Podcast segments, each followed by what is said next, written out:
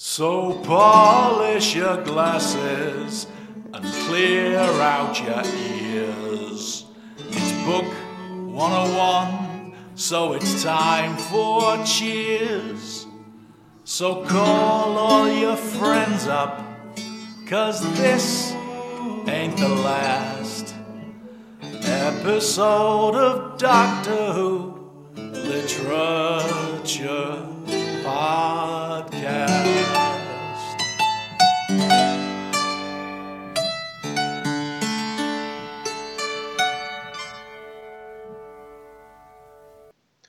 Hello, welcome back to Doctor Who Literature, and a warm welcome to Doctor Who Literature to all my new followers on YouTube. The show joined YouTube a couple of weeks ago, and last week's episode, episode 100, The Two Doctors, guest starring Conrad Westmaas and Fraser Gregory and Jason Davis, was my highest downloaded first week episode ever to my YouTube listeners, this is not a video program. This is still an audio podcast, which is being shared on YouTube. Hope you enjoy. The episodes do run on the longer side. If you have any ideas for me about how to do shorter YouTube only content, please drop me a line at Doctor Who Literature. That's Dr. Who Literature at gmail.com. This week, we also wish a very, very happy 90th birthday to the eternally young Tom Baker, the fourth Doctor Who.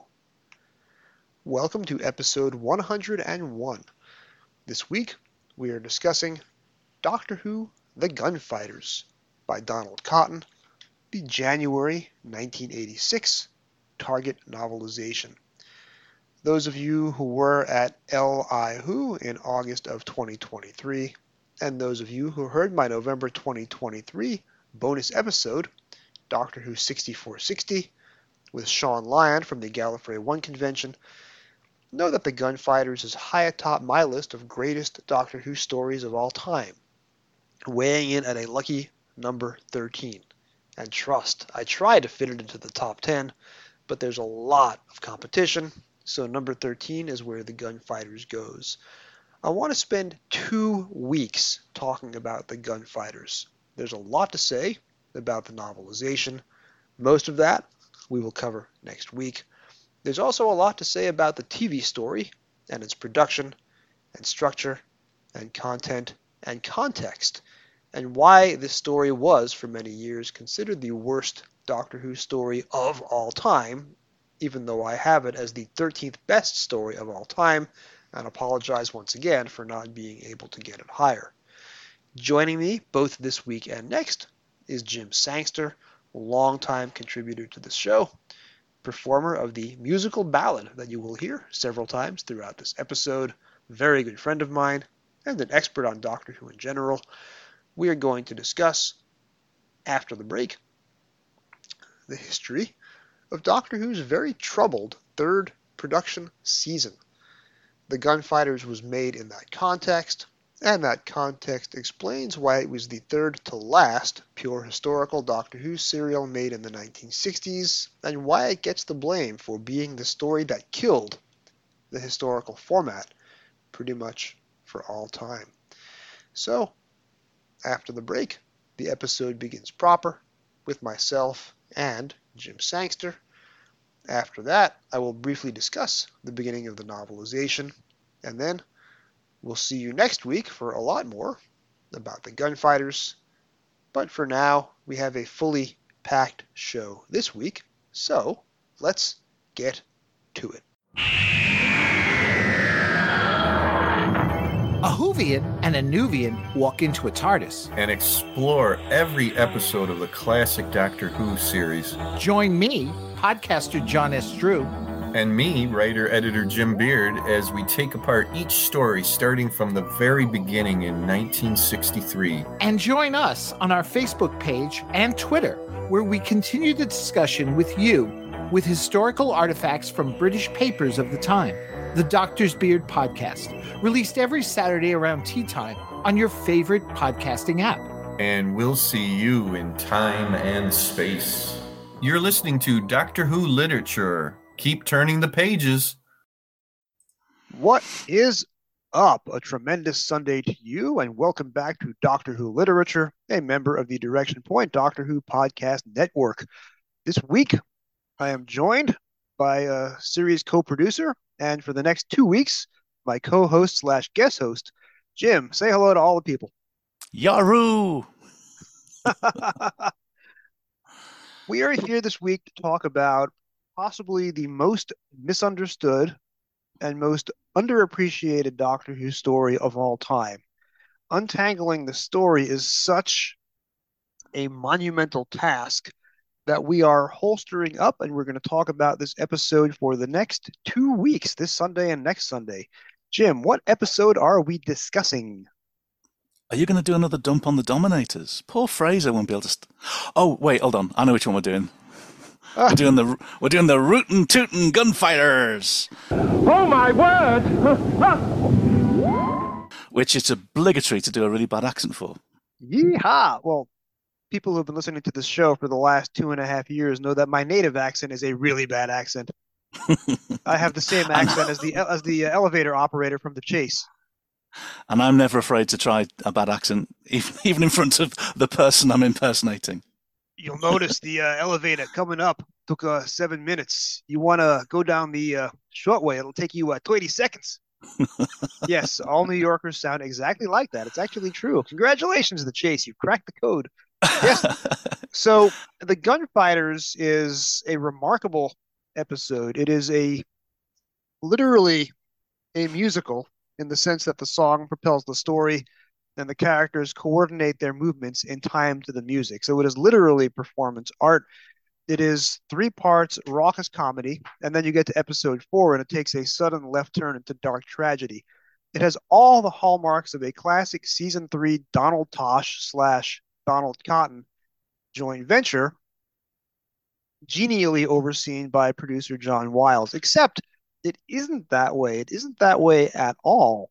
And the Gunfighters was a reluctant holdover from a new production team that hated every element of the story and specifically remade the show so that the Gunfighters would never happen again.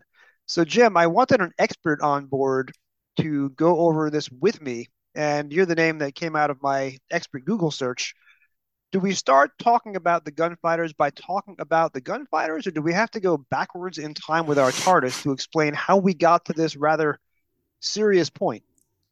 Well, as regular listeners know, we're very good at doing linear conversations that never go off topic. So I'm going to aim to do a very straightforward conversation about the gunfighters that is going to fail in the second sentence.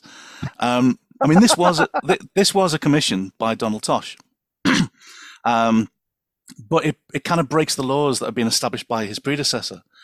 Um, apparently, um, Dennis Spooner had said to John Lucarotti, you can't do any historical stories set after 1600. Now, I don't know where he got this from, and I don't know whether it's John Lucarotti mis- misremembering, but this is clearly the most recent historical in history they've got.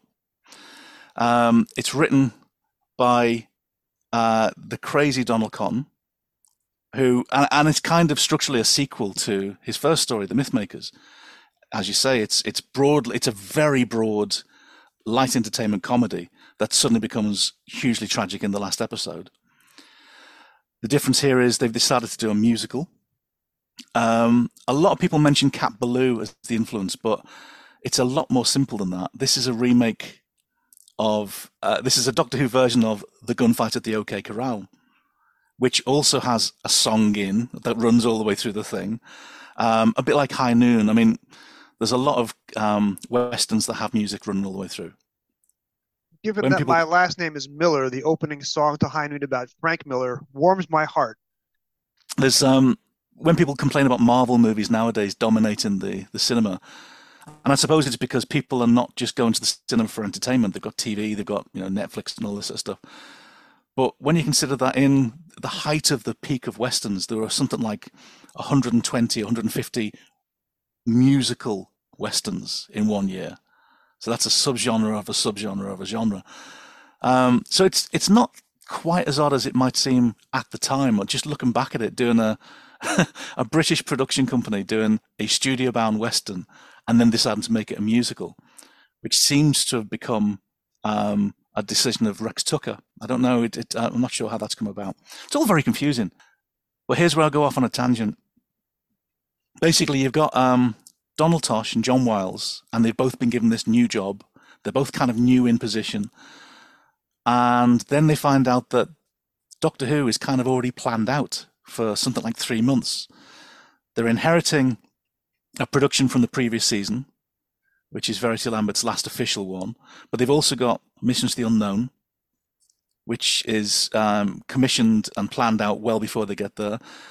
There's a bit of a gap because the next thing they've got is the Daleks Master Plan, the massive 12 part epic, which has already been planned out and is being co written by um, Donald Tosh's predecessor. So they've only got this little four week gap, which they end up filling with um, the Mythmakers. And then they got three months to kind of clean up somebody else's mess and try to make a success of it. Um, so it's quite a while before we get their vision of, of how they see Doctor Who turning out. And that's why you get the massacre as a uh, Donald Tosh going, no, I want this as our history story. I want this particular thing. I'm going to reject what John Lucarotti wanted. Then we're going to do a futuristic one. Uh, and then we're going to do Celestial Toymaker and then to the Gunfighters. Um, and it's it's kind of they've only got those brief four stories to make their mark. So, to summarize, season three, there's two season threes. There's the televised season three, which begins with Galaxy 4 and ends with an extra looking direct into camera at the end of War Machines episode 4. However, that's just the television season, which has five holdover weeks from season 2 and the previous regime. We're talking primarily about production season 3, which goes from Mythmakers through the Smugglers. You have two named producers, you have two named story editors, you almost have two named doctors, and you have either I'm holding up my hands to the camera, but because Smudge is blocking me, Jim can't see them. you have either six or seven companions throughout production season three, depending on whether or not you count Jean Marsh playing Sara Kingdom as a companion, because she was only in the one story. So you have tremendous chaos. And the fact is, the first producer of the season, John, the production block, John Wiles, and the first story editor of the production block, Donald Tosh, actually began with a five part story that was opening the broadcast season Galaxy 4, episodes 1 through 4, and Mission to the Unknown, which has the same director and some of the same cast as Galaxy 4. And they were trailing and they decided to get rid of a companion during the making of Galaxy 4, only they didn't tell that companion until she got the scripts for her next and turns out final story. And why? We'll start off with this. If Galaxy 4 was commissioned by Verity Lambert and Dennis Spooner on their way out the door, why is it five weeks instead of four? And why does the fifth week of Galaxy 4 feature Daleks and not Rills and Drops? Well, again, you can desperately try to pull them into this idea of there being a production block that is so neat and tidy. It doesn't work like that. Um, I mean, first of all, the the extra Dalek episode, which they were originally working to the plan. Verity Lambert and Dennis Spooner are working to the plan of an, another six-part Dalek story, and they came up with the idea of um, we've been given this extra episode by Sydney Newman because at the end of the first production block, uh, so that's the production block for series one, but transmitted as the the broadcast season two. We've got Planet of Giants, which lost an episode. So Sydney Newman gives them an episode back, and they think, well, why don't we use that for two reasons? Firstly, we need to give the regular cast a break. And at the point they're planning this, they're aware that William Russell might be leaving. They don't know what Jacqueline Hill's plans are. They don't know what the future is going to look like but they've got a structural idea that they need the cast to have a break. So why not bring the Daleks back because they're really big and popular, and maybe people won't notice the regular cast aren't there. Then they'll have another story, and then they can do this big six-part Dalek story. Then Huw Wheldon, who's the controller of BBC Television at the time, uh, and Kenneth Adam, who's the director of television, both support the idea that this Dalek story should become a massive, a much bigger thing, and they're suggesting 13 episodes. So the way they fudge it is they say, well, we've got this one episode, which we're already planning to a Dalek one. Let's make the bigger story a 12 part story. And that's already in place by the time Donald Tosh and John Wiles turn up. But you've also got, because of this confusion about not knowing where the companions are going to be, uh, Verity Lambert has had to negotiate with Donald Wilson, who is the head of serials, to allow Dennis Spooner to write um, the Time Meddler, because by the time they've got the new cast in place, the script editor will be in the best position to write the first script. So he's doing this. He's also agreed to work with Terry Nation to write this 12 part Dalek story. So even though he officially leaves of the end of spring 65, Dennis Spooner is still hovering around like Banquo's ghost until Christmas. um, and then in, in, January 66, Donald Tosh is gone. And a few weeks later, John Wiles is gone. So when we think about the producers of season three, you've still got to factor in that Dennis Spooner is the script editor in some form for well into half of it. And we can go back even further because Planet of Giants was planned to be the very first Doctor Who story ever in the summer of 1963, ended up being pushed back. The producer before Verity Lambert was Rex Tucker, who comes back to direct the Gunfighters towards the end of season three. So even though we're talking about a distinct run of nine stories, it really goes all the way back to 1963 and the origins of Doctor Who. So the Mythmakers is the first story of the new production block. Everybody's had a four week vacation. Maureen O'Brien loves the show, comes back raring to go, gets the scripts for Mythmakers, and she goes, wait, wait a minute, the sheriff dies in this one? Doctor! Oh, my dear child. Oh, oh, oh, how lovely to see you. Where have you been all this time? Hmm? And where's Steven? Doctor's over there, but I've got to talk to you. Oh, now one thing at a time, child. Where's the young man? Katarina. Katarina, this is the doctor. Now go and find the man you call Diomede. He's hiding amongst those pillars over there. You're from the other place? But who is this child? Now pull yourself together. We've got to go. Katarina, go and find Diomede. He will be there. Bring him to my temple. Let's all go and find him. No, doctor, into the TARDIS. Quickly. My dear child, the boy, the boy. Open the door and listen to me, oh, please. But just be patient. Steven is safe. Yes, I Katarina know. will bring him. Patient. Come on, come to talk to you why is Maureen O'Brien, one of the most vibrant and lovable companions of the 1960s, fired after a four week break, which she could have used to find a job if someone had bothered to say, by the way, we're not renewing your contract? What happens here? one of the other things we've got to take into account is the fact that John Wiles is not a fan of the show, even while he's working on it. And Donald Tosh is a great showman, he's a great storyteller, but the pair of them are very unreliable narrators when it comes to what happened at this point. So it's about piecing together the, the facts. And what we can gather is John Wiles and William Hartnell do not get on from the very beginning. And Hartnell is resentful of the fact that the regular cast have now all gone. Verity Lambert is leaving, David Whitaker's gone, and he's feeling insecure because he's got these new people coming in all around him. And it's very unsettling for him. So he starts throwing a few tantrums just to assert himself. And john wiles has this screaming fit with the whole cast about how they behave on, on productions. And he's trying to assert his authority. And then john wiles is summoned to sydney newman's office and he's told your job is to appease william hartnell and that will make me happy and if you can do something that makes yourself happy, that's a bonus. That's the hierarchy here. so John Wiles and Donald Tosh, firstly, they start conspiring to go, well, can we show them that we can make this show without William Hartnell? so they start coming up with all these ideas to get rid of him in, in, in various scripts towards the end of the season. But the second thing is, it's very clear at this point they can't sack William Hartnell. But Maureen O'Brien perhaps emboldened by William Hartnell, is getting very vocal about her own dissatisfaction. So they can't get rid of William Hartnell, but they can get rid of her. And her contract is due to expire uh, and it, I think it's extended to cover the Mythmakers, and then that's that.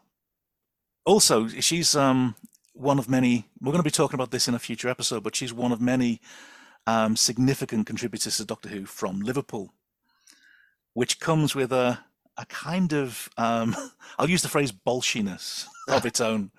Um, we all have this kind of chip on our shoulder, um, standing up for ourselves, standing up to authority, uh, and it always backfires. so she's complaining about the scripts, and then she goes on holiday and comes back to find out she's been sacked, and then she thinks, "Okay, I'll go back to the theatre." This reminds me a lot of the great New York actor Harvey Keitel, who was mm-hmm. hired by Stanley Kubrick to fly to England and take part in the seven year nightmare that is the production of Eyes Wide Shut. And Harvey Keitel is playing Tom Cruise's character's doctor friend who belongs to this weird sex cult. And Harvey Keitel has this big dramatic scene at the end of the movie where he pulls Tom Cruise into his New York City penthouse apartment and is telling him what's happening.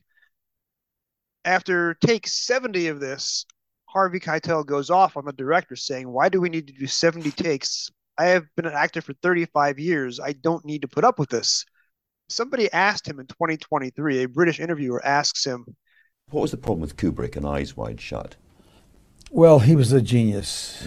Um, Mr. Kubrick did some things I objected to. I didn't like. I thought they were disrespectful, and I won't be disrespected by him or anybody. And if any actor can help it, they should help it. Yeah. You don't want to get fired, No. but I was. Is that the Brooklyn in you, do you think? It's a sense of worth in me. and I'm thinking, no, Harvey, couldn't it be both? Couldn't it be both the self worth and the Brooklyn in you? So I'm seeing a lot of similarities between Brooklyn and Liverpool, myself, and Harvey Keitel and Maureen O'Brien. there is this um, sense of Liverpool um, as thinking of itself as its own fiefdom. Um, when we talk about a sense of nationalism, Liverpool has always had its back on England. It's looking to the homeland of Ireland and past it to New York. So again, there is a very similar. I mean, the fact that the Liverpool city centre is designed in a very similar architectural style to to New York, which is why it's doubled for New York in so many different movies. You know, when I first moved um, to Manchester, and the first film I saw in a cinema was uh, Captain America: The First Avenger, and there's a lovely scene where he's running through the streets of New York. The as- Brooklyn Navy Yards, yes. Well, he's running through the streets of Manchester as New York, turns a corner, hits the docks of New York, which are now Liverpool, and it's like, oh. And like a lot of people who come from Liverpool, I never want to move back, but I sentimentalize it out of all proportion. So that's why I'm very fond of Vicki. I think she's an amazing character. I think Maureen O'Brien was one of the best uh, companion actors, but she just fell foul of somebody wanting to get rid of William Hartnell, not being able to, and thinking, who's next?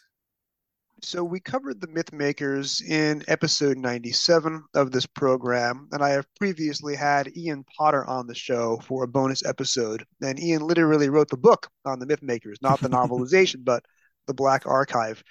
So Myth Makers is a great episode. If you have not listened to episode 97, go back. If you have not listened to my Ian Potter interview, go back. Jim and I are moving on to the next story, the Daleks Master Plan.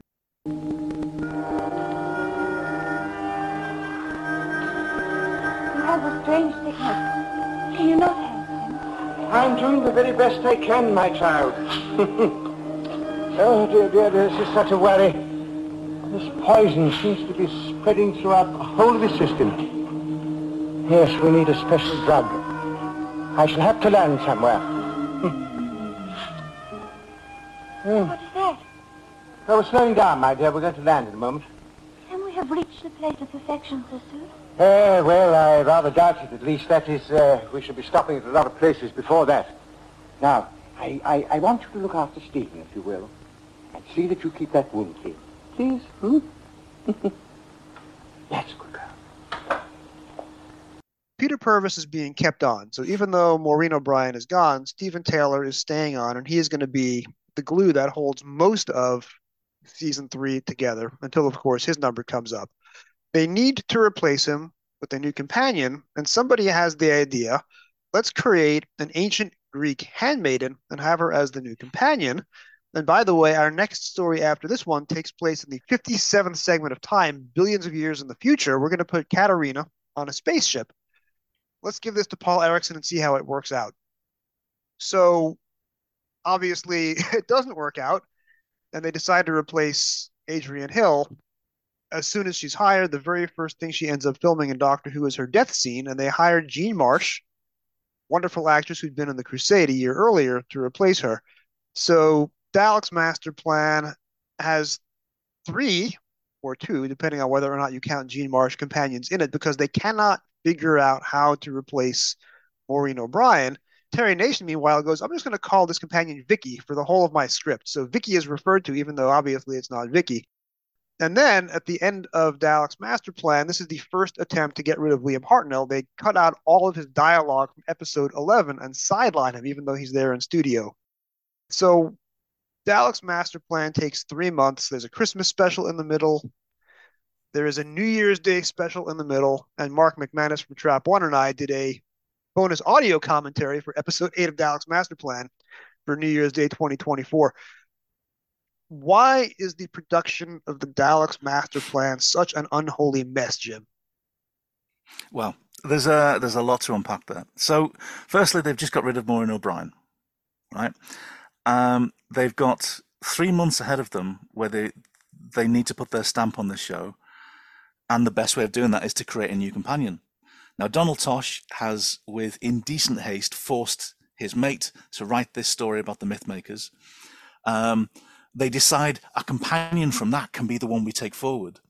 And then as they're developing the character for the scripts going forward, as you say, that the characters are still called I think in some versions, some of the scripts are still called Mike. Steven oh, is still called Mike in right. some of the episodes. So maybe that would be Galaxy Four, but um, so, you, so you've got this parallel universe of Mike and Vicki going into the Daleks master plan.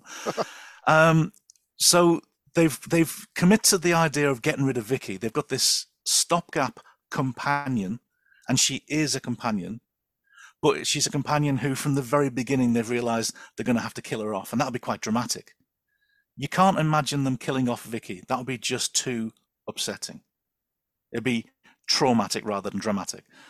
But this new one, we've only known her five weeks, and it's sad, but we don't really care that much, you know. So they know that they've got to have a temporary set of other companions just to buy themselves more time. So we've got Bret Vyon, and he is a surrogate companion as well. He travels with them. He travels through um, space with them. But for some reason, fans don't look at him as a companion because that would be really confusing when it comes to the same actor coming back a few years later. So he's not on the list. But here's where we're going to do our next bit of myth busting. Um, I was a member of the production team for the Manopticon conventions in the 1990s in Manchester. And at our last one, Manopticon 5, we had Jean Marsh coming to her first ever convention. Oh wow!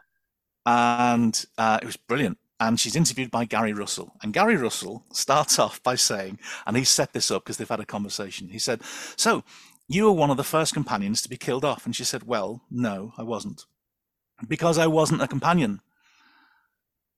And the room falls silent. And she says, ah. "No, I was a, I was a guest star. They wanted me to be a companion." but I wasn't really interested in that. So I was only ever a guest star. I wasn't contracted as a regular. I was only ever contracted as a guest star, and that's all I ever was. I understand that fans' imaginations have, have got carried away with them, and they've uh, since decided that I, you know, my character was a companion, but at the time I wasn't. And certainly, we've now got the freedom of thinking of Kylie Minogue as a as a guest companion over the seasonal period or whatever. But Jean Marsh was not a companion. So you can put a line through all of your companion lists and update all of your um, your, your, your, your fan theories. But yeah, Sara Kingdom was not a companion.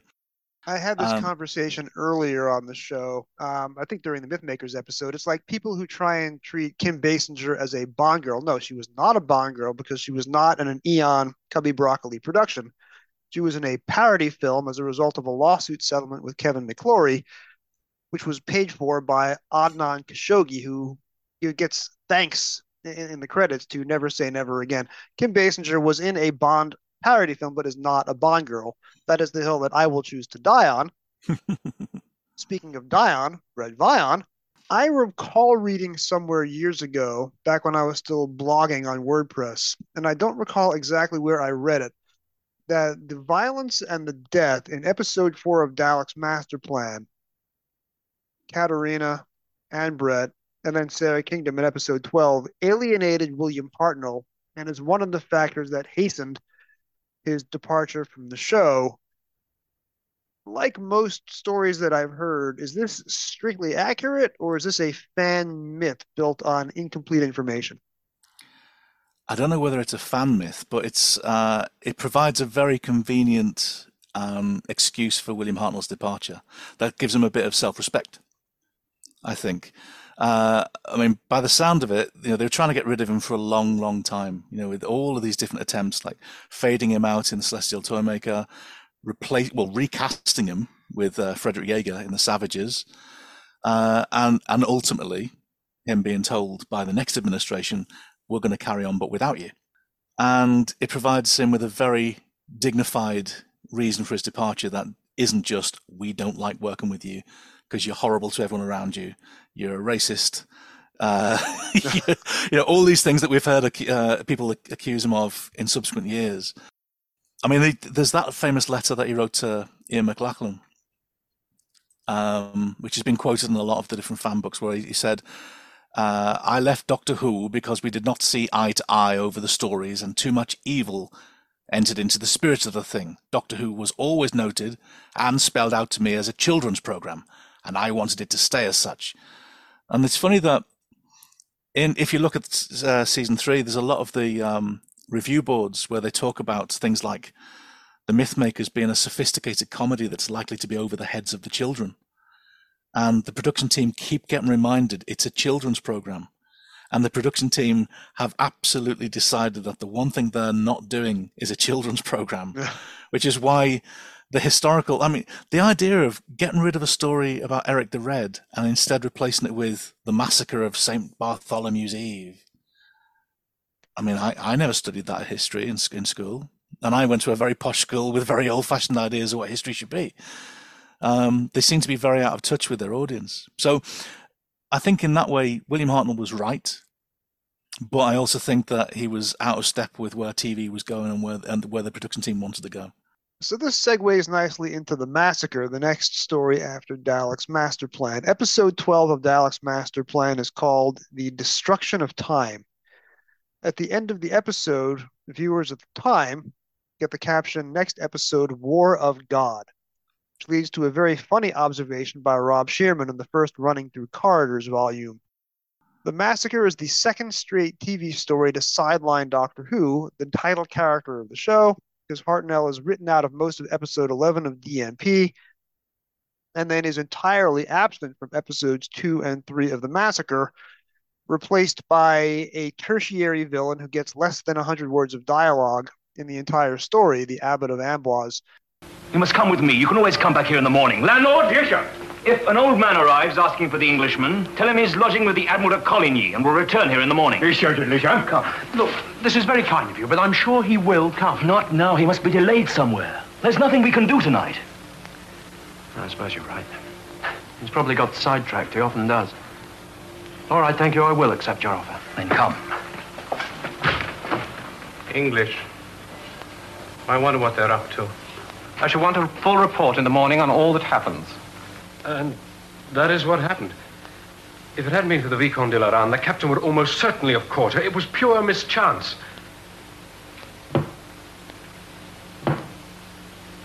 I'm sure she couldn't have made any sense of what we said. Simon Duval has gone to the inn where she escaped, and the captain has gone to find an aunt of hers. I'm certain that it's only a matter of time. In fact, one of them may be bringing her back here now. Forgive me, Father Abbot, but the missing girl is at the house of Admiral de Coligny. Fetch her tomorrow. Bring her to me.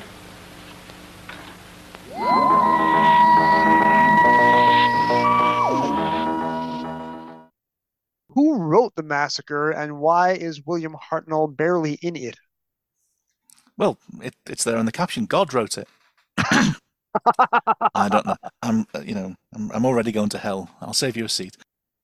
I mean, again, this is another one where uh, Donald Tosh is is um, is kind of lumbered with the previous administration. You know, he's speaking to John Lucarotti saying, "Oh, we'd like you to pitch some ideas," and Lucarotti goes, um, "Excuse me, I've already got a verbal commission from Dennis Spooner. I've already been working on a script with Eric, the you know about Eric the Red and uh, Newfoundland and all that sort of stuff." Uh, and Donald Tosh is really disappointed because he's not, he's got no interest in that. So he then pushes to have the massacre as as the story that Lucarotti is working on. As many people have said, the authorship of uh, the massacre is is in dispute. Um, both sides have unreliable evidence, and all we can say is it's it's a combination of people's interests and people's talents. So, but you've also got this again, this requirement for a contractual um, fulfillment with John Lucarotti, so he has to write something because he's been given this verbal commitment and they've got this gap. They've also got the realization that William Hartnell, if he's not in episodes two and three, uh, it might affect his residuals.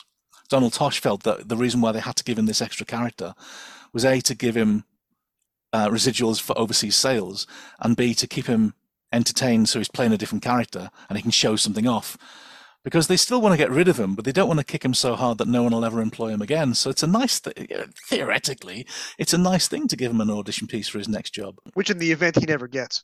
Which, in the well, he, yeah, he gets he gets a panto and an episode of Softly Softly, but apart from that, yeah, that's pretty much it.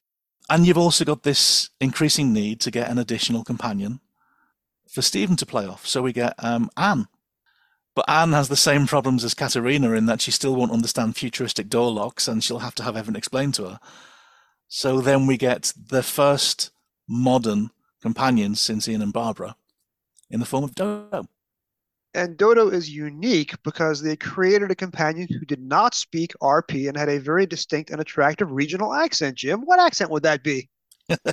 so if you are, like I was, reading uh, the writings of Jeremy Bentham in Doctor Who Weekly and Doctor Who Monthly, you may be forgiven for thinking that she was a cockney.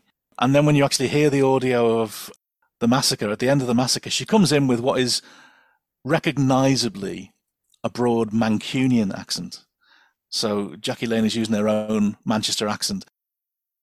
And they quickly felt, oh no, no, no, we're not doing that. Coronation Street does that on the other side. We're not doing that at all. So then she's forced to adopt this much more neutral accent for their first full story, which is a shame because it would have been quite fun. They keep bottling it, bottling it when it comes to accents. I mean, the fact that Maureen O'Brien, I think, probably instinctively suppressed her accent. You hear little snatches of it occasionally, but it's um, to get Jackie Lane to come in and she go, "Where's your phone?" it's quite nice, but uh, we're not going to get a companion with a regional accent for. Well, we're going to get Jamie doing his generic Scottish, which again is starts off as Highland Scottish and then becomes generic BBC Scottish. We're not going to get someone with a regional accent for quite a while. And Frazer Hines also gets to speak RP when he is playing a duplicate of himself very briefly towards the end of the Faceless Ones, but that is a story in a production block for another day. Jamie, the first companion to have three different accents playing one character. Uh, actually, should you say um, um, non-London regional accent because obviously we've got Ben, oh, uh, yes. and Ben and Ben is proper uh, London, probably East End. Um, but uh, yeah, we're gonna we're gonna in terms of English accents, it's probably Ace, and even Ace is is almost RP. She's uh, she's West London, but she's that's another story anyway and of course uh, Nicola Bryant's accent, which is sometimes British, sometimes Australian, sometimes a version of American, but nobody's ever quite clear where on America she's from until Tales from the TARDIS, where they decide she's from Baltimore. Even though I lived in Baltimore for parts of six years, and that is not a native Maryland accent.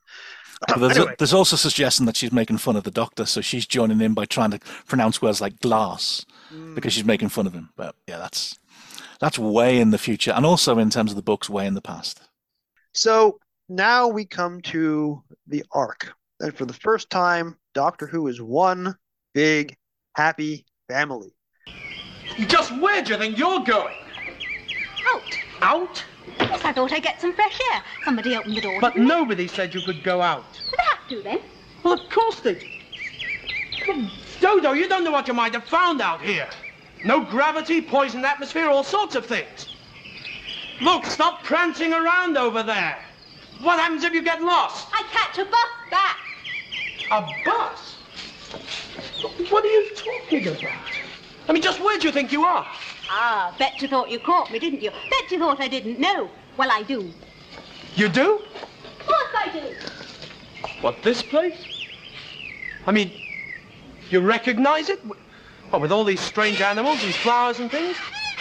Well, you can't have been here before. Yes, I have. It's just outside London. I came here once with the school. It's called Whipsnade. Just outside London?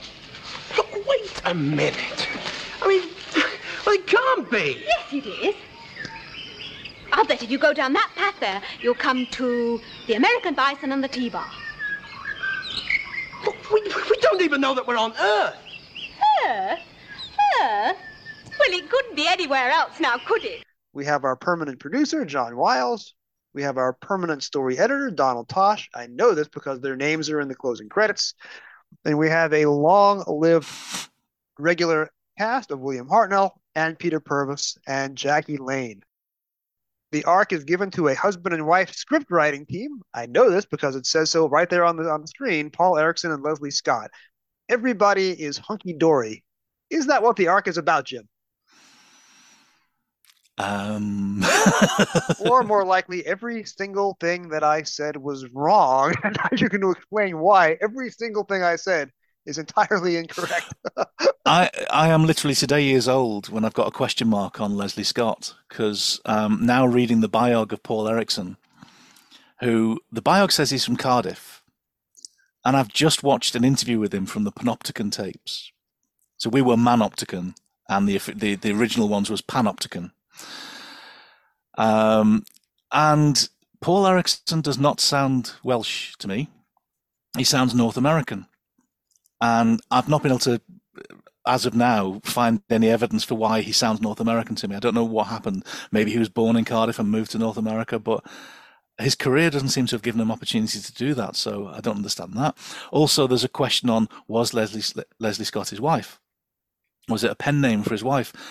I don't know. I actually I'm I'm I'm not proud.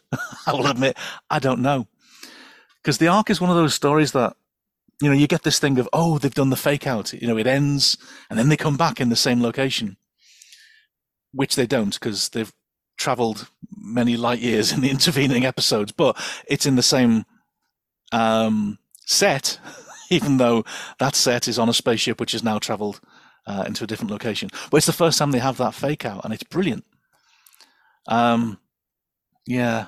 We also have the the the beginning of the evolution of Dodo into she is whatever the script requires her to be.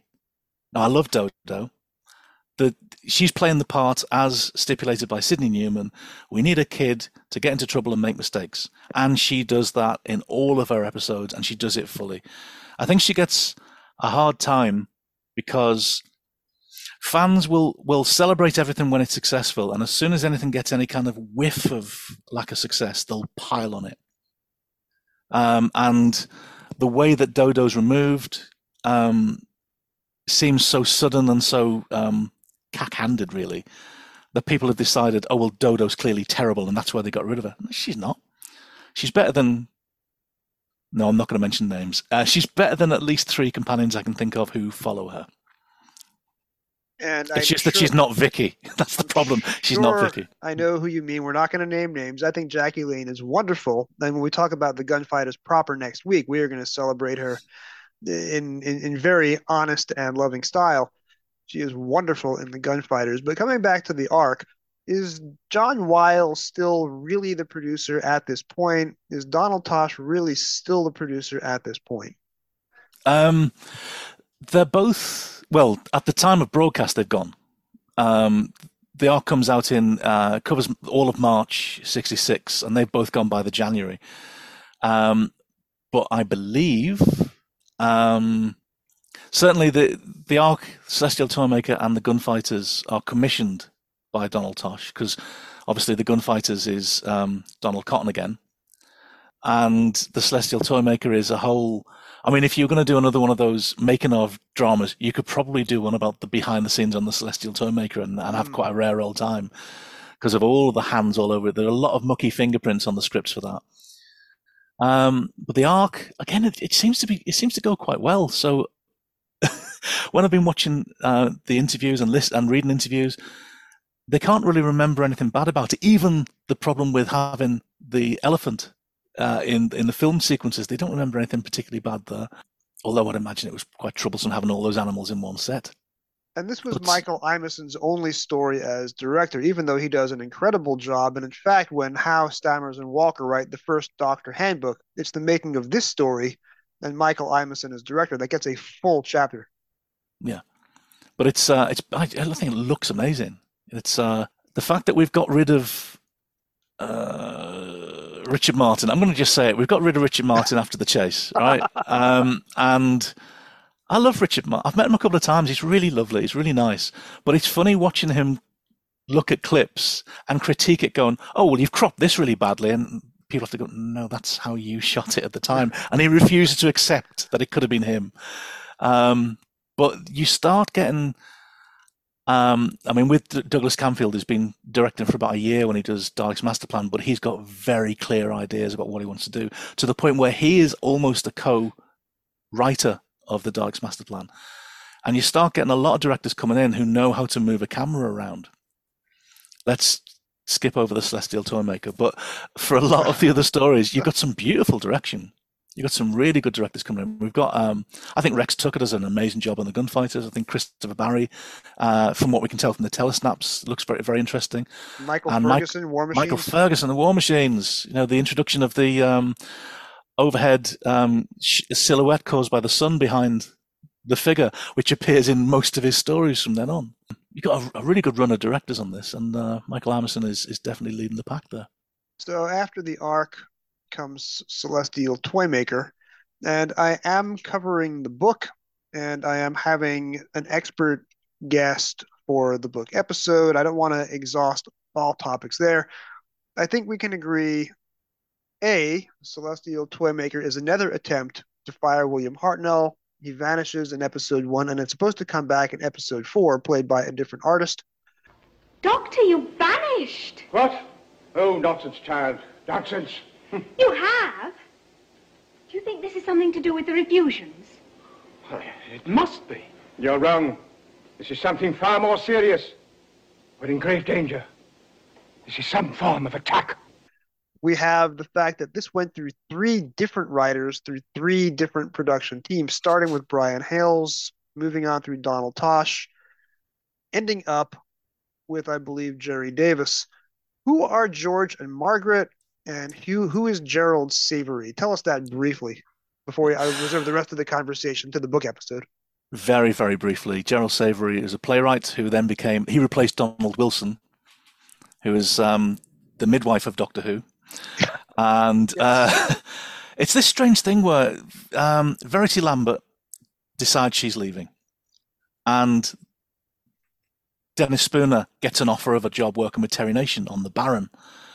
And around about the same time, they've committed Doctor Who to making the 12 part special, and Donald Wilson oversees that and then leaves. And so you've got not just William Hartnell being left on his own because his original crew have gone and even the replacements have gone, but everyone in the BBC seems to be changing. So Gerald Savory is now head of drama. And you've got this strange decision, and I'm, I'm sure it's Donald Tosh, because Donald Tosh ha- comes to Doctor Who with all these literary um, aspirations that uh, John Wiles said, I'd never heard of any of the, the people he was referencing. He had all these poets he wanted to bring in, and he was bringing all these writers who ended up not being hired because they couldn't do the job.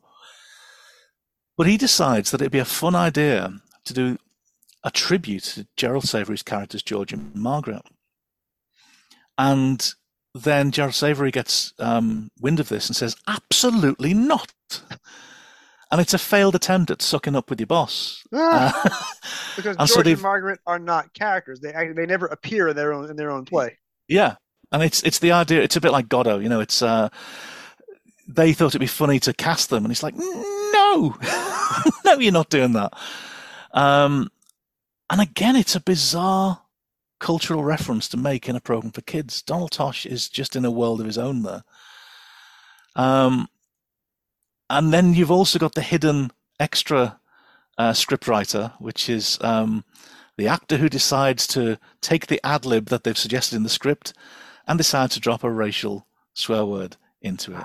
So, Yes. um, the actor who went through life with the stage name Campbell Singer, and he really should have known better for reasons that I've talked about elsewhere on this show. yes, yeah, we've covered that a lot in in the past, and probably will do again.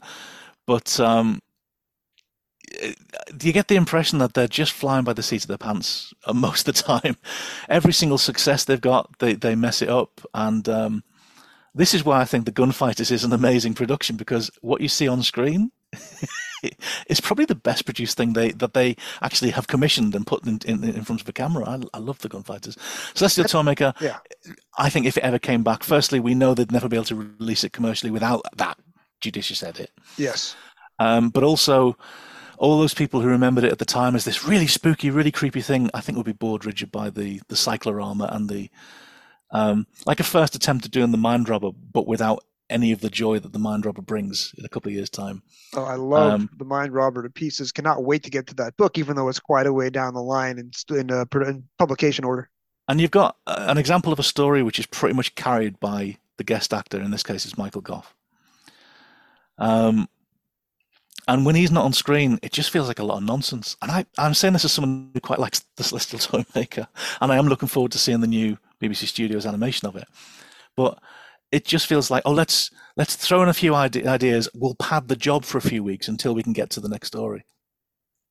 And a lot of the bad reputation that Dodo has, I'm sure, comes from the story. This is Jackie Lane did not write Celestial Toymaker. Jackie Lane did not design her character. Jackie Lane did not show up at the story meeting in the writer's room and say, I've got a great idea. Dodo is going to destroy every episode by telling the opposition how to beat her, which is going to result in her death. Jackie Lane had nothing to do with that. It is not Jackie Lane's fault that Dodo comes across as a congenital idiot throughout most of Celestial Toymaker. And because we'll talk about this next week, she is so good in The Gunfighters, which is a triumph set design and direction and acting in most instances, and yes, music. So Gunfighters we'll come back to. We now come to The Savages, which is the next story after Gunfighters, and all of a sudden, Peter Purves, who's been a rock for the show through all these comings and goings, did he leave voluntarily? I've always had a question mark on that. I mean, I've got a list of you know the people who um, were forced out and the people who were um, just sacked, and it's a it's a much bigger list than you'd expect. Even if it's just things like we're going to pay you off but remove you from the series a little bit early. Um, there's a surprising number of people who do not leave at the point they actually want. I think Peter Purves was ready to go. Um, so he, and from from everything he said, it's like, oh yeah, I've, I've reached the end of my run on this. But also, you've got Innes Lloyd, who's come in now as the producer, and he has very strong ideas about what he wants to, to do. And what he wants to do is make the show a lot more contemporary. He wants contemporary companions. And then he wants to start going through the cast of The Power Game, which is a big drama at the time. And he's going to see if he can get as many of the cast of that onto his show. To the extent that he will cast the daughter of the star of The Power Game as a companion to make to try and sweeten the deal to see if he can get Jack Watling on the show So as a kind is- of semi-regular. So the Power Game is the Pallisers of the 1960s. Every single person who was in it has to appear on Doctor Who. Pretty much, yeah. In the same way that JNT uses the Pallisers as his casting book, um, as exemplified by Black Orchid, where pretty much everyone who's got a speaking part in that is from the Pallisers. uh, you, you're going to see a lot of people who are going to be making appearances where Innes Lloyd has gone, oh, I, I want to get those, those in the show, you know. But uh, I think Peter Purves leaves at the right time. He leaves in a beautiful way. It's basically he's set up as a king. I love the fact that Peter Purves often says, I think that he'd become a despot. you know, he always wanted to be, even though he didn't want to stay on in the show, he, he always thought it'd be nice to come back and show that, you know, power corrupts and that's what's happened to. Because Steven was always quite hot headed. Mm. But the other thing is, Steven was always an impressionist. In every, almost every story, there's a point where he'll do an impersonation of someone, or he'll do an accent, or you know, like in the Christmas episode of Dalek's Master Plan, when Hartnell says, uh, "Why are you doing that strange accent?" He goes, "Well, everyone else is doing it." and he he does a Liverpool accent because the scene's supposed to be set in Liverpool. The funny thing is, nobody else in the cast is doing a decent Liverpool accent, but Peter Purves does. Um, and then he gets in a story where somebody else is doing an impression of William Hartnell. So you think, I wonder if Steven would have thought the way to lead these people is I'll do I'll do an impression of the Doctor, but he's going to get it all wrong and become a despot. William Hartnell is once again sidelined in the making of the Savages. Was there ever serious thought given to making Frederick Jaeger Doctor Who, or was that just always meant to be a four-week one-off? I don't think he was ever in the running because I think by the time of Innes Lloyd coming in, he's already got his sights on Patrick Troughton. He's got a few other actors in mind um, on the sidelines, like Michael Hordern. The thing about Michael Hordern is he would have been the sort of type where it'd feel too close to William Hartnell. He'd be playing it as a man who looks older than he really is. Um, whereas Patrick Troughton was a radical departure. The thing about the Savages is if you've got Frederick Jaeger, who's doing quite a good impression of William Hartnell to show if we were going to replace him, would we want to go down this route? And ultimately, this gives them the chance to go, no, let's not do this. Let's go for something a lot braver. Um, but I think it's a, it's a lovely performance. I think Jackie Lane gets quite a lot to do as well. She gets a lot of, you know, she's she's gone from the comic relief in a way. In in the in Toymaker, she is the to fulfill Sydney Newman's function. She she needs to get into trouble and make mistakes. She's also there for exposition to remind the audience this is what we were doing last week. This is what we're doing this week. This is what we're going to be doing for the next month. Um, and, and unfortunately, I don't think it's particularly well written. It's it's rushed in from her point of view. In the Savages, yeah, she's still screaming and reacting to things, but she's getting to act quite a lot, especially with the departure of Steven. That's heartbreaking. The little in the audio and the little bits of video that we've seen, it's, it's that de- departure is so upsetting. Well, I must say, young man, I'm very proud of you. Doctor, I don't know if I... I know, I know, my boy. Well, go on, you mustn't keep them waiting. Goodbye, Doctor. Goodbye, Steven and good luck. Will we ever see him again? Oh, who knows, my dear. In this strange complex of time and space, anything can happen. Come along, one, let's go.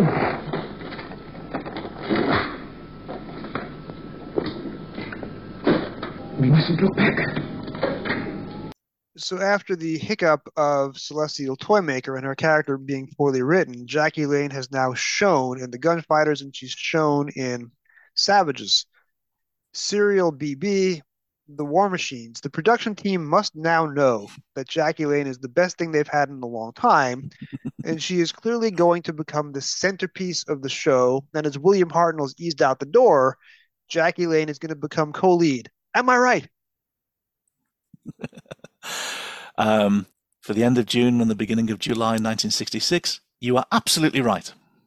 Oh, because except... part one is the end of June and part two is the beginning of July.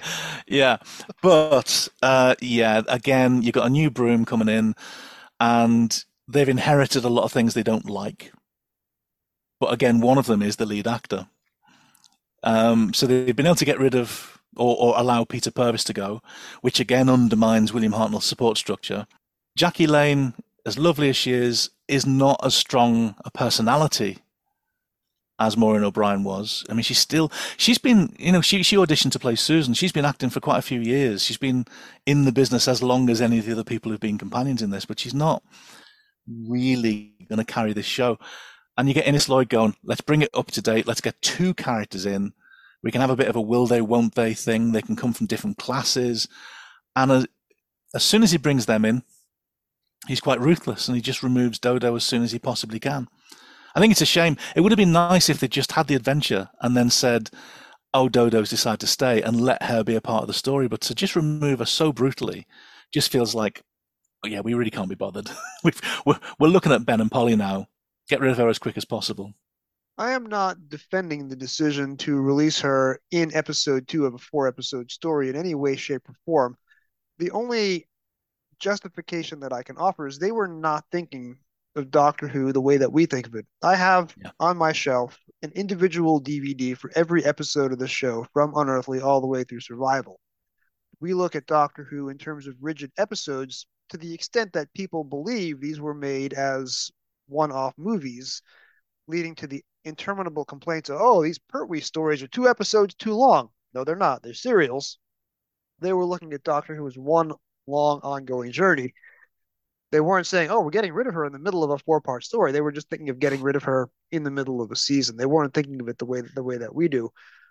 But people to this day are upset that Dodo does not get a departure scene and doesn't come back for a brief moment at the end of part four.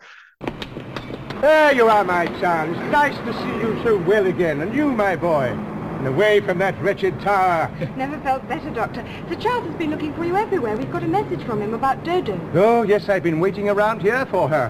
Where is she? I very nearly left without her. Left? Yes, uh, uh, to the airport, yes. She is well, I hope.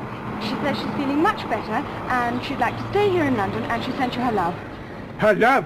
Huh. There's gratitude for you. Take her all the way round the world, through space and time. Come And- again, Doctor. Uh, what? Oh, nothing, my boy, nothing.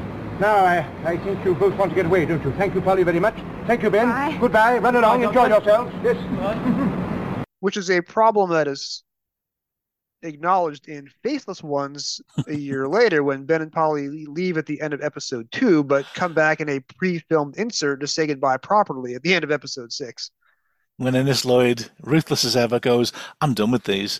And I've got Frazer Hines now. Oh, and I might be able to get the daughter of Jack Watling in. So, bye. And they were released six weeks early because they were supposed to go after Evil of the Daleks episode two, not Faceless Ones episode two. Yeah. It's, um, again, it's, it's a lot of, I think this is what TV production probably is like. It's just a lot of, um, stop start. It's treading water. Uh, and then rushing to get it all done, and then having a bit of a pause, and then you got the same thing again. But this, I think, I mean, we, we've got nominally we've got the Smugglers as part of this production run as well. I love the Hartnell era, and I think the Smugglers is the story I care about the least. I've said before, I, I- you know, I would love to see every single story come back, but that would be the one I'll be rushing to see. Um, probably, I, I I would not be rushing to see. But series, season three, because you've got this desperation to try and make a mark, try and do something different, try and make it more grown up. You've got a massive variety of story uh, concepts from story to story. You've in the middle of it, you've got the Daleks master plan, which I think arguably is the best production of Hartnell because you've got um, Douglas Camfield, you've got the Jungle, which is the best jungle they've done up to this point. You've got um, spaceships, the best model shots they've done up to this point. The Daleks have never been scarier. Hartnell, when he's allowed to be on screen, is absolutely burning it up. He's fantastic. Uh, you've got Peter Purves effectively as co-lead, and he's really carrying the show beautifully. And then either side of it, you've got these completely odd stories all over the place, which start with a hangover from the previous administration and end with the future, which is the war machines. This is what Doctor Who is now going to look like forever. I think, you know, this push of like, oh, maybe we could do the Daleks as a, a colorized, shortened adventure to appeal to a modern audience. Start with the war machines. You'll have to cut virtually nothing out of it. It looks amazing. It sounds amazing. The only thing that's a bit cute is them talking about a thing that might connect all of the computers in the world. You're thinking, what, Google? Jack Rayner just released a novella as part of the Decade series in which the War Machines and quote unquote Computer Day is a plot point. So the War Machines is still with us in, in 2023, 2024. I love the Smugglers because when I was in law school and my first year of law school, this shocks folks, even in the 1990s, I did not have a television set for my first year of law school. I figured I needed to study and I didn't want the distraction. So I went a year without a TV. There was a Doctor Who friend in Ann Arbor, Michigan, the next city over from where I went to law school, and he would come down to visit me once, once or twice a year. And he gave me four off-air audio recordings of the Smugglers. And I listened to these during my first law school final exam session when I was very stressed out. You get a week off called Reading Week to reread your classes and prep for the exam. The final exam is a single four hour block of time. Usually you're writing long form essays without any notes in front of you. Very stressful time. Listening to the smugglers 25 minutes a night while going to sleep basically kept me calm and got me through law school finals. I love the Smugglers, but when you watch Doctor Who in sequence, the Smugglers has three problems. Before it is the War Machines, which is gorgeously shot and completely changes the show forever. After the Smugglers is 10th Planet, which not only introduces the Cybermen, but changes the show forever by changing the lead. And then after 10th Planet is Power of the Daleks, possibly the best, tightest Dalek story up to that point. So when you're watching the show in order, doing the pilgrimage, the smugglers is a sad little irrelevancy, and it becomes boring. And all you want to do is get to the very next episode. So I think the smugglers is great if you watch it, as our friend Graham Burke says, jukebox style. Watch Doctor Who out of order. But when you watch it in sequence, it doesn't quite work. My favorite part about the smugglers is there's a curse. It's almost Treasure Island, and you have this cursed pirate treasure. And Captain Pike, as he's dying at the end of the story, passes the curse on to William Hartnell. In story terms, 24 hours later, the 10th planet, the Doctor actually dies. So Captain Avery's curse, which Captain Pike puts on the Doctor, carries over into the next story, which is made as part of season four production block.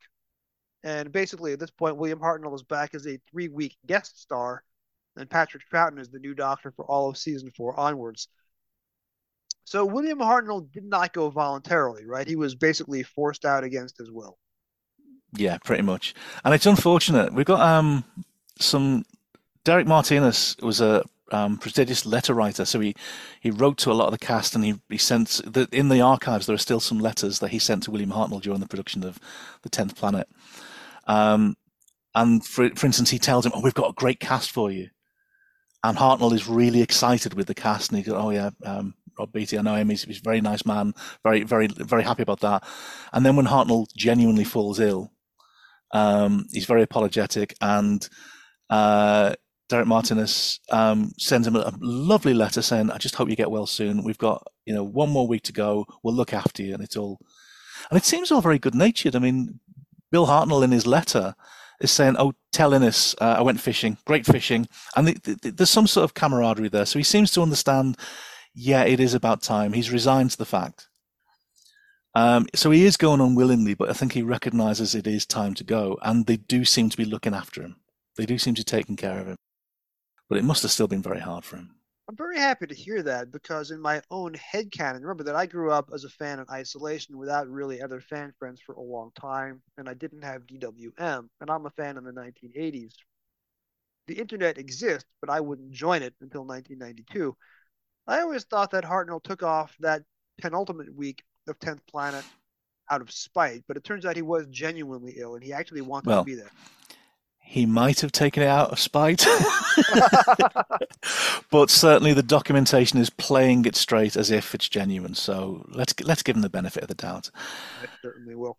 Yeah. I we have covered 10th Planet on this show already. That was one of the earlier novelizations. Ross Aiken from Gallifrey's Most Wanted was my guest for that episode. We have already covered The Myth Makers, which is the first of the season three novelizations to come out. But now we are up to 1986. Gunfighters is the first of the 1986 novelizations. 1986 in New York baseball history is one of the most important years ever, but I had drifted away from baseball in mid 1985 and I would not come back until the summer of 1987. So all this incredible baseball stuff is happening, and I missed every single pitch of the season. And when we come to Celestial Toymaker, the October 1986 release, I will talk about that in incredible detail. And if you're not a baseball fan, you can change that sentence to I will talk about it in excessive and nauseating detail. but by 1986, I had gotten rid of my other fandoms and I was all in for Doctor Who, and every new novelization release was an event.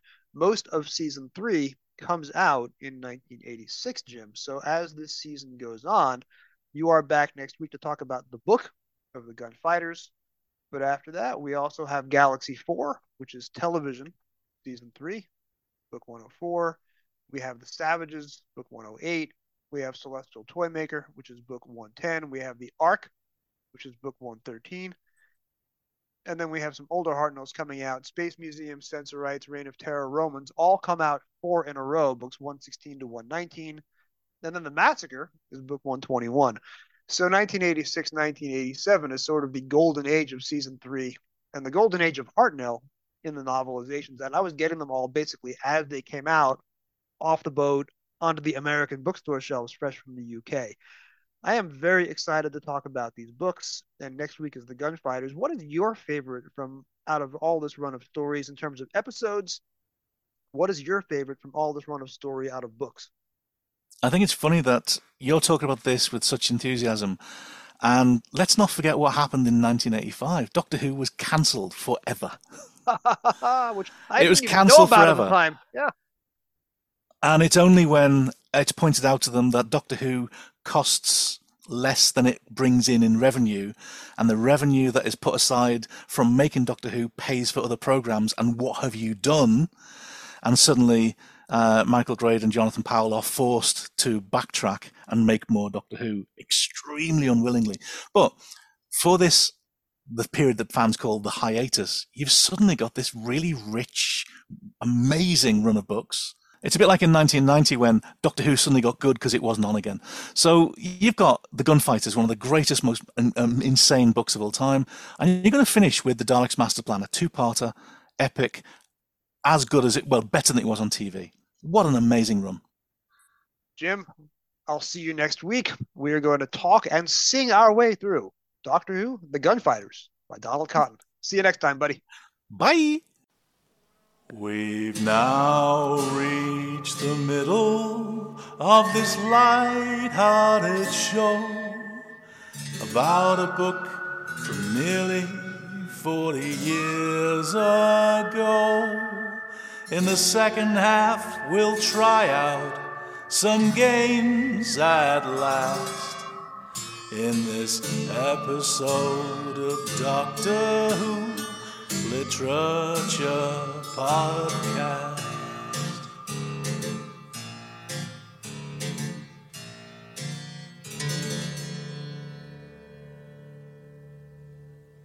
My thanks, as always, to Jim Sangster. And now we're going to talk about the book, but not the full book. That'll be next week. We talked a lot about the Mythmakers back in episode 97, as well as when I had Ian Potter on the show a few months ago.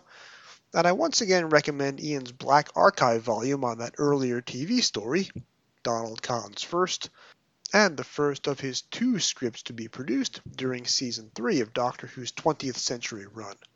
This is the second and final Cotton script, and following all the chaos with the changeover in production team from John Wiles and Donald Tosh to Innes Lloyd and Gerry Davis, Cotton never came back. There is sadly, as of yet, no Black Archive published or announced for the Gunfighters, though as soon as there is one, its author is getting an invite onto this show. Though Ian's Mythmakers Black Archive does tell us just who is the Tamsin to whom the Gunfighters novelization is dedicated. Donald Cotton did write a third novelization later in the 1980s of a TV serial that he himself did not script, but let's put a pin on that one and come back to it in several months when we get there in target publication order. We already have a sense from episode 97 and from the Ian Potter episode what kind of writer Cotton is and what style of humor goes into his novelizations. The Gunfighters is another long book, 146 pages of text, and it's superficially in a similar style to the Mythmakers. Told as a framing story from a narrator who is not present on screen, and only faithful to the parent TV story up to a point, episode 3 of 4. The list of chapter titles is again excellent, but this time there are no paired chapter titles, so I will not read out the list for you in poetry form, because that's what I did last time. So I'll just talk about the chapter titles as they come up organically next week. Stephen King wrote in his 1982 novella, Rita Hayworth and Shawshank Redemption, that prison inmates love to have a library because there are two types of books they cannot get enough of while incarcerated the courtroom and the open range. So Andy Dufresne, the educated accountant who finds himself serving a life sentence in Maine's Shawshank prison, takes it upon himself to build up the prison library, then stocks it with plenty of Erle Stanley Gardner and Louis L'Amour, the early and mid 20th century pulp kings of, respectively, the courtroom and the open range. I've read each. I've also read Donald Cotton's The Mythmakers. By making Ned Buntline his narrator in this book, Cotton seems to be aiming for a particular type of pulp fiction prose, except this is not the way that Erle Stanley Gardner and Louis L'Amour did it. Cotton overwrites to the point of near parody. If you read Gardner and L'Amour and other pulp writers of the era, James M. Cain's The Postman Always Rings Twice is another banger. They wrote lean prose, sometimes too lean. Nothing at all like what Cotton is doing here short sentences, tons of period slang, is what you'll find in your American genre fiction writers. So, next week, we will take a deep dive into the text of the novelization of the Gunfighters. Today, before I leave you, we're going to focus on the prologue, which takes place in Glenwood Springs, Colorado in November 1887, as John Henry, Doc Holliday, is dying of tuberculosis at a Sulphur Hot Springs sanatorium. Holliday's death occurred barefoot, and his last words are recorded as being, This is funny, believed to be a reference to the fact that he always expected to die with his boots on, i.e., in a gunfight. A nurse recorded his last words as he had asked for a shot of whiskey and was declined. Donald Cotton must have felt this was a historical injustice, because in the book, Holliday gets that final shot of whiskey on the last page before dying. The narrator of the prologue and the rest of the book is one Edward Judson Sr., a native New Yorker and son of a lawyer, who chose to be known professionally as Ned Buntline. Speaking of westerns, I find a lot of similarities to the novelization of the Gunfighters with the Coen brothers film The Ballad of Buster Scruggs. Both have Doctor Who connections, Patrick Troughton's grandson is in the third and creepiest segment of the Coen Brothers movie, paired up with Liam Neeson, playing yet another in his trademark long line of Irish cowboys. Both have a similar tone, part musical, part black comedy, and part Twilight Zone style, elegy to the dead. The sixth segment of Buster Scruggs being, well, I won't spoil it, but let's just say that in real life, Ned Buntline died 15 months before Doc Holliday. So either Cotton didn't do his research, or fully intended that this novelization is narrated by Ned Buntline's ghost, who paid a visitation to the dying Holliday, possibly to ferry him to regions below.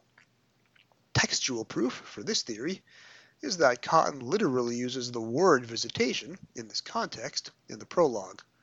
Oh, and Buntline, in the prologue, also references the 1969 Sam Peckinpah film The Wild Bunch, which takes place in 1913, or 37 years after Buntline died in real life, and 36 years after the prologue. If you've never seen The Wild Bunch, but you're a sci-fi fan, you may know that the Warren Oates and Ben Johnson characters in that movie were recast as vampires in a couple of episodes of Buffy the Vampire Slayer and that Warren Oates, also in the early 60s, acted in two Twilight Zone episodes.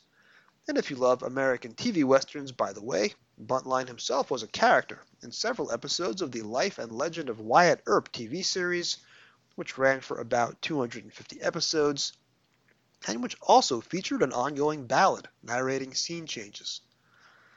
The prologue is a lot of fun, with Cotton's characteristic wordplay, a pun, on epistolary versus pistolary, and references to Gatling guns and Judge Roy Bean, the original hanging judge.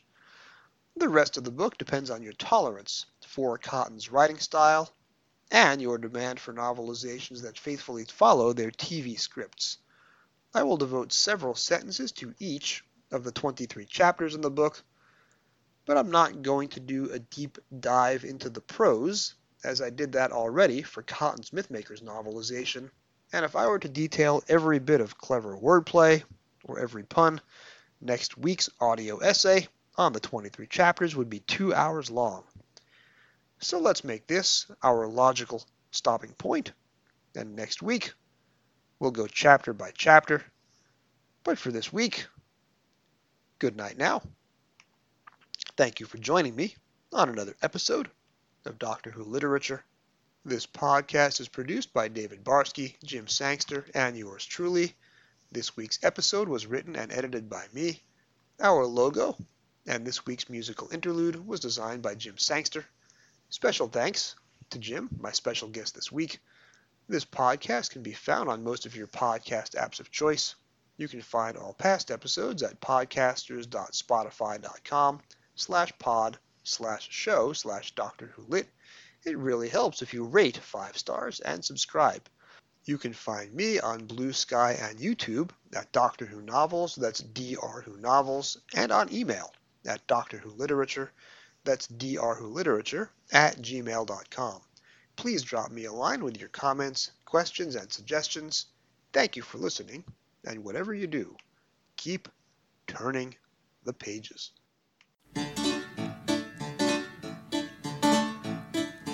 That was chapter 101 of this book based podcast. And here's to all the folk who said it wouldn't last. So grab the next volume, we've still got a few. There'll be thumbs up for the literature of Doctor Who.